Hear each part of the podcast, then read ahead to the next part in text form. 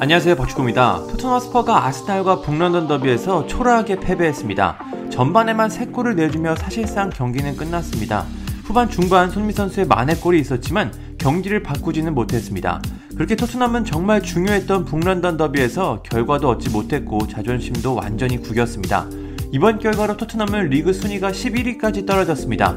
반면 아스날은 10위가 되면서 토트넘을 넘고 더 높은 순위를 차지하게 됐습니다. 분명히 토트넘이 리그 1위였고 아스날이 리그 꼴찌였는데 순식간에 순위가 뒤집혔습니다.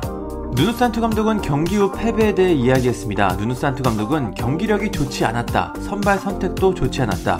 우리의 날이 아니었다. 완전히 망쳤다. 경기 계획이 있으면 이를 발전시킬 선수를 올바르게 선택해야 한다. 솔직히 말하겠다. 계획을 이행하지 않은 특정 선수의 이름을 언급하지 않겠지만 경기 계획은 이 선발로 나선 선수들 때문에 적합하지 않았다고 평가했습니다. 참고로 누누산투 감독은 후반 시작과 함께 알리와 탕강가를 뺐습니다. 아마 누누산투 감독은 두 선수에 대한 활약에 만족하지 못한 것으로 보입니다. 토트넘이 이렇게 허무하게 무너지자 당연히 토트넘 팬들의 반응은 최악입니다. 팬들은 팀 전체에 대한 실망감을 나타내고 있습니다.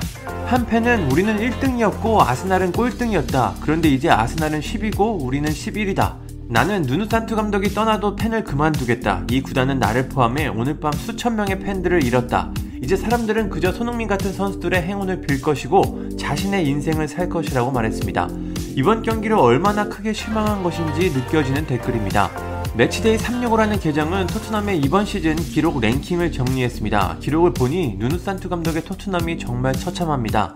우선 득점은 18위, 슈팅은 꼴찌입니다. open play 찬스와 big 찬스, 슈팅 찬스, 압박 성공률 등 대부분이 최하위를 기록하고 있습니다. 토트넘의 경기력이 얼마나 좋지 않은지 기록만 봐도 알 수 있습니다. 카터 카디스라는 팬은 토트넘은 팬들에게 전혀 관심이 없나?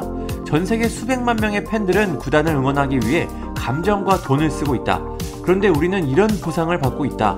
토트넘이 팬들에게 관심이 없다면 우리가 왜 그렇게 해야 하나? 라고 분노했습니다. 폴 노우스라는 팬은 팬들이 이야기할 때 긴급 미팅을 소집하길 바란다. 우리는 아침 10시 누누산투 감독이 팀을 떠나길 바란다. 이 구단은 레비 회장과 그의 형편없는 선택으로 망하고 있다. 1등급짜리 경기장이 있지만 10등급 축구를 하고 있다고 평가했습니다. 문헬시라는 팬은 솔직해지자 누누산투 감독은 옵션이 없어서 영입한 감독이다. 그는 토트넘에 어울리지 않는다. 무리뉴 감독이 최악의 축구를 한 이후 우리는 제2의 무리뉴 감독을 영입했다. 오픈 플레이에서 단 두 골밖에 넣지 못했고 공격적인 축구가 없다고 전했습니다. 한 팬은 무리뉴 감독은 좋은 전술이 있었지만 분위기가 좋지 않았고 누누산투 감독은 분위기가 좋지만 전술이 없다. 우리는 승리할 수 없다고 평가했습니다.